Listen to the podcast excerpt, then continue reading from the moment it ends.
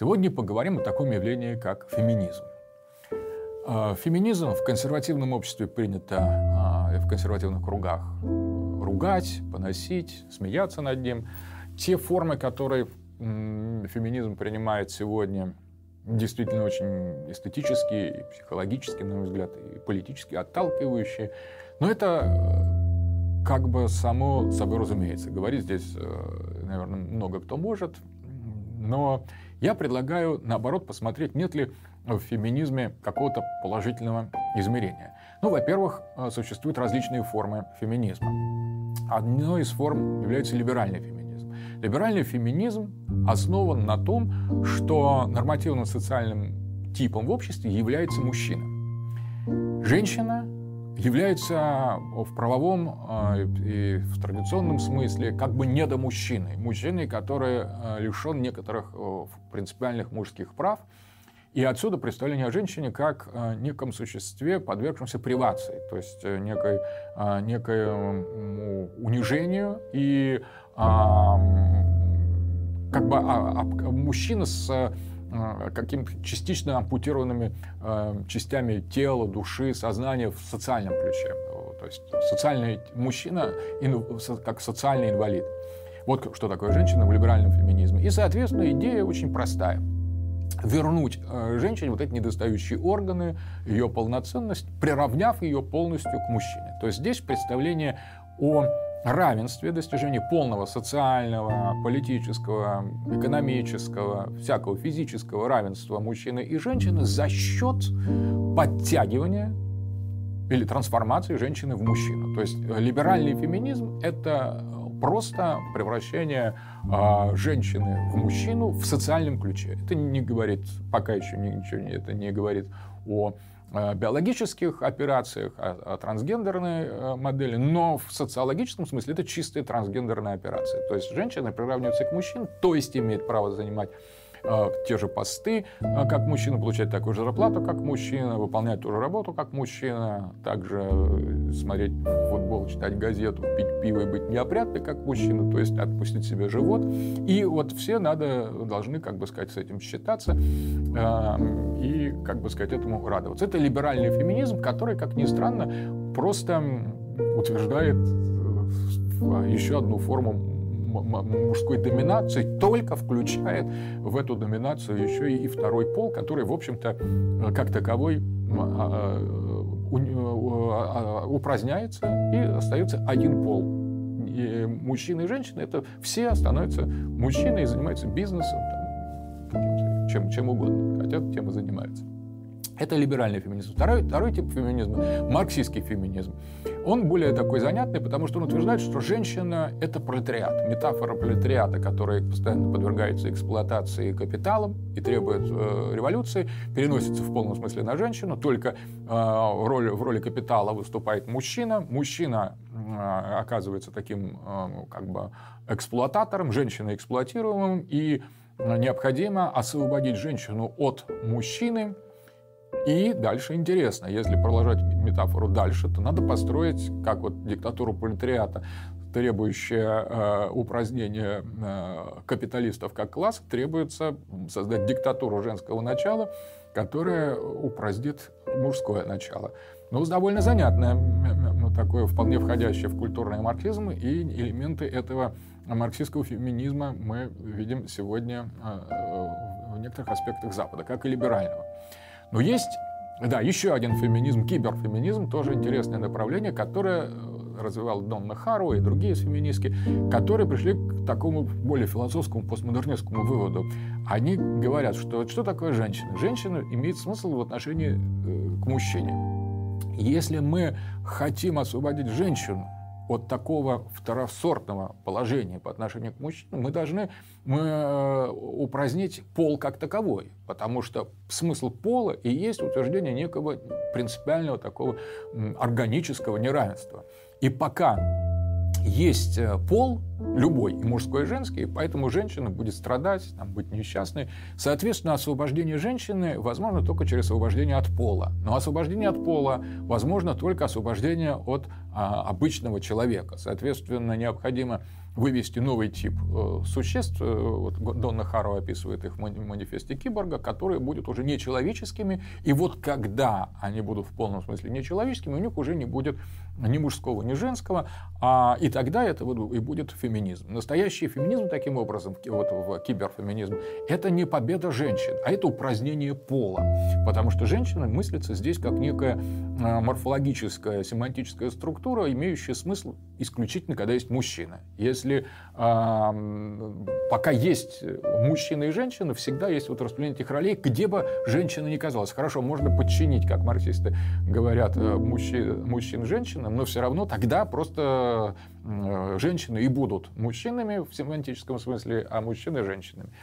Соответственно, вот э, киберфеминизм предлагает посмотреть на это с такой точки зрения. Это, кстати, довольно интересно и глубоко мне кажется, глубже, чем э, либерализм и марксизм в феминизме. Но самый интересный феминизм не этот, а четвертый феминизм, который обычно называется standpoint феминизм, то есть феминизм точки зрения. Вот standpoint феминизм меня по-настоящему э, интересует, и мне кажется, что он очень, очень правильный в чем-то. Standpoint феминизм утверждает, что женщины и мужчины — это две вселенные.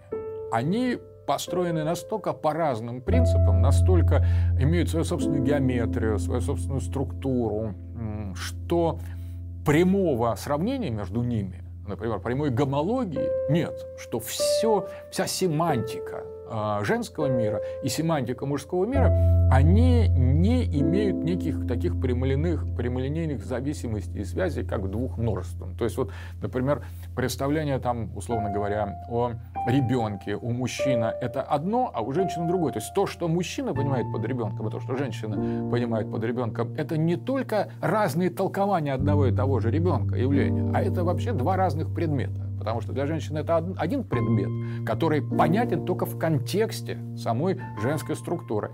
А для мужчины совершенно другой, который понятен тоже только в контексте мужской структуры. И, соответственно, общение мужчины и женщины, которое якобы ну, э, строится на взаимопонимании, потому что люди как ну, говорят, дай мне чашку, значит, жене говорят, жена подает чашку, или мужа говорит, пойди прогуляйся с собачкой. Муж берет собачку, гуляет. Кажется, создается впечатление, что они говорят об одном и том же. Но если погрузиться глубже в то, что понимается под чашкой, собачкой и ребенком, и квартплатой, или там покупкой платья, походом в магазин, или свиданием и так далее, и так далее, в мужском и женском контексте имеет совершенно разный, разный смысл. То есть речь идет о фактически неком почти случайном случайном совпадении. То есть это рандомное совпадение. То есть мужчина говорит одно слово, а женщина понимает для этого все в мужском и женском языке э, все является амонимами, одинаково звучащими разными концептами. А, или наоборот, э, по-разному звучащими синонимами которые общий, общий смысл создают. Вот это как бы несоответствие двух языков, двух вселенных оно, оно, в принципе, является базовый, под, базовым подходом э, в стендпоинт феминизма, что женщина не ниже мужчины, не выше мужчины, она не, не столько страдает от, от, от мужского, мужской доминации, сколько она э, не имеет своего права на собственное сознание. Вот здесь э, стендпоинт феминизм требует только одного. Не требует ни равенства, ни доминации женщин, ни упразднения полов. Стендпоинт феминизм требует дать возможности женщине э, жить своим умом, то есть женским умом, дать возможность э, оформить, э, эксплицировать, описать э, свой женский логос, как он есть. Ни лучше, ни хуже, ни против мужчин, ни за мужчин, ни вместе с ними, ни без них, ни в какой форме подчинения, а просто вот эту женскую вселенную как бы выразить, ну, э, ее описать, э, с ней Э, взаимодействовать и свободно от мужских мужских проекций, мужской вот действительно уже когнитивной, мужской с точки зрения, свободно от нее отвоевать право на свою точку зрения. От, от, от, от, на самом деле отвоевать право на свою вселенную, на, на свою семантику, на свой женский мир. А если внимательно подойти к этому, то мы увидим, что, э, во-первых, э, существуют совершенно разные геометрии этих миров. Это разные размерности, разные фрактальные взаимоотношения, что семантика диалога на самом деле мужчины и женщины – это очень сложная вещь. Ницше в свое время говорил, что многим обещан был брак, но мало кто понимает, какая бездна лежит между мужчиной и женщиной. Он интуитивно догадывался о существовании этих двух миров.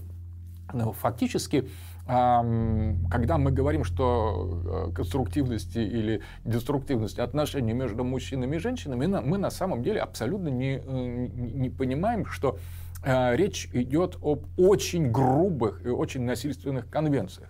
Ну, например, мы считаем, что кошка живет у нас, а кошка считает, что это мы живем у, у нее. И с точки зрения кошки наша правота является относительной. Если признать право э, точки зрения кошки на понимание пространства, где она находится, на самом деле, мы получим, очень, узнаем очень много нового. Точно так же, если мы спросим а, женщину э, по-настоящему ее а, о том, как она вот понимает э, окружающий мир, даже в самых простых бытовых отношениях или в сложных отношениях, то мы узнаем для себя очень много нового. Единственный вопрос, что женщина этого не скажет, потому что именно мужская доминация эту точку зрения э, женщины подавляла, э, постоянно проецировала на нее свои представления и, собственно говоря, замещала реальную женщину этим мужской галлюцинацией. Мужчины есть свои взгляды на женщину, свои там типы, типологии, он их направо-налево транслирует и с этим удовлетворен. Женщины вынуждены в этой игре подчиняться мужской, мужским проекциям концептуальным, но на самом деле она фундаментально с ними не согласна. Вот это мужчина, когда он начинает быть более внимательным, э, ну, как бы интерпретирует как лживость женщины. Вот в Средневековье называли женщину э, Э, сатанинским отродием, э, именно потому что как бы догадывались, что то, как она все понимает, те же слова, те же действия, поступки, отношения, все за этим стоит что-то принципиально другое, нежели с точки зрения мужчин она должна была бы понимать. И вот это, ну, в общем, грубо так называется лживостью или глупостью женской. Это и не глупость, а не лживость, это просто другой мир. Другой мир, э, который, ну, в общем, лишен права голоса. А, это как бы заимствованный язык. Женщины говорят на мужском языке. Они э, играют в ту пьесу, которую навязывает им мужчина. Они это делают э, подчас успешно, но это абсолютно не они.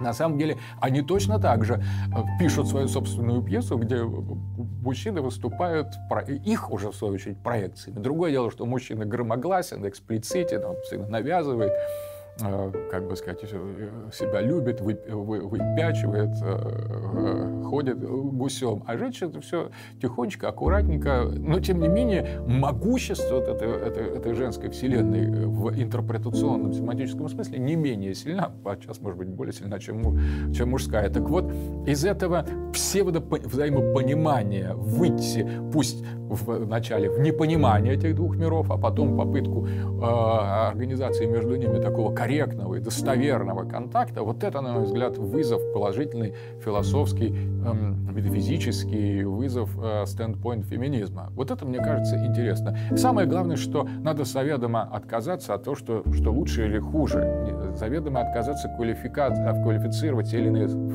женские проявления или элементы этой женской вселенной в мужских терминах. Ну и, соответственно, как вот Гегель говорил, что а, раб а, использует сознание господина, а потом, рано или поздно, когда господин становится зависимым от раба, он его полностью подчиняет себе. Вот так же женщина в нашем мире, она заимствует чужой язык, чужое сознание. Либералы хотят этому придать статус такого как бы правового, правового положения. На самом деле эта узурпация а, мужского начала – это лишь, лишь промежуточный шаг, элемент стратегии женского освобождения. В реальности женщине даром не нужен такой же равный статус с мужчинами, им нужно совершенно что-то другое. Но что им по-настоящему нужно, мы никогда не догадаемся, потому что эти, эти понятия в мужском мире вообще просто отсутствуют как-то